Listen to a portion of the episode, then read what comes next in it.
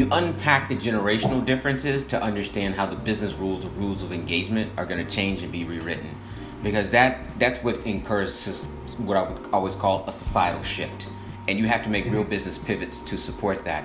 I think what you didn't do is get into the idea of personas uh, and figure out how the persona mapping, because everything we do consumption wise is more emotional than rational in terms of why we get it.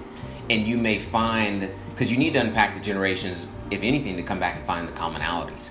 It's part of the reason that the term Gen Zennial exists because there's a bit of a melding of the minds between Gen Z uh, and, and the millennial. So then you find the common ground to how you capture both. The other thing is if you're on this notion of contributing to the culture, because some things culture wise move across the generations. Let's take Jordan Brand.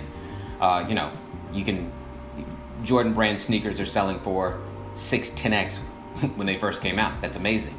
And you're talking about a brand that's galvanized all the culture, so you have boomers rocking them now. I mean, that's pretty profound that it goes from boomers all the way down to Gen Z. I think from their standpoint, they understand that, hey, the guy that made the brand is very much in that boomer class. Uh, but has maintained relevance three generations down and is able to create a movement with some updating in styles and colors and in catering to women. So now it's a movement. So that is a classic case of sort of unpacking the expectations for younger generations. Like, hey, I want to get on the sneaker app. I don't want to travel around the Footlockers. Um, and then I, I, the whole bid auctioning makes it very cool because we grew up in an eBay world. We can compete to own it and there's an excitement there to then come back and sell at 6 8x and we're all scurrying to do the same thing. I mean that's a classic case of you're unpacking the generational differences to then play it forward and say how do we galvanize all of them in understanding their commonality?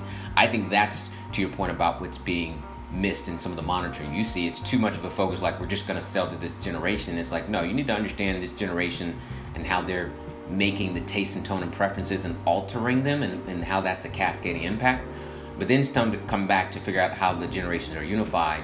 But getting to something that's probably more important, that's the persona or product preference mapping. And that is where the journey and the decision making model has differentiation you need to be conscious of.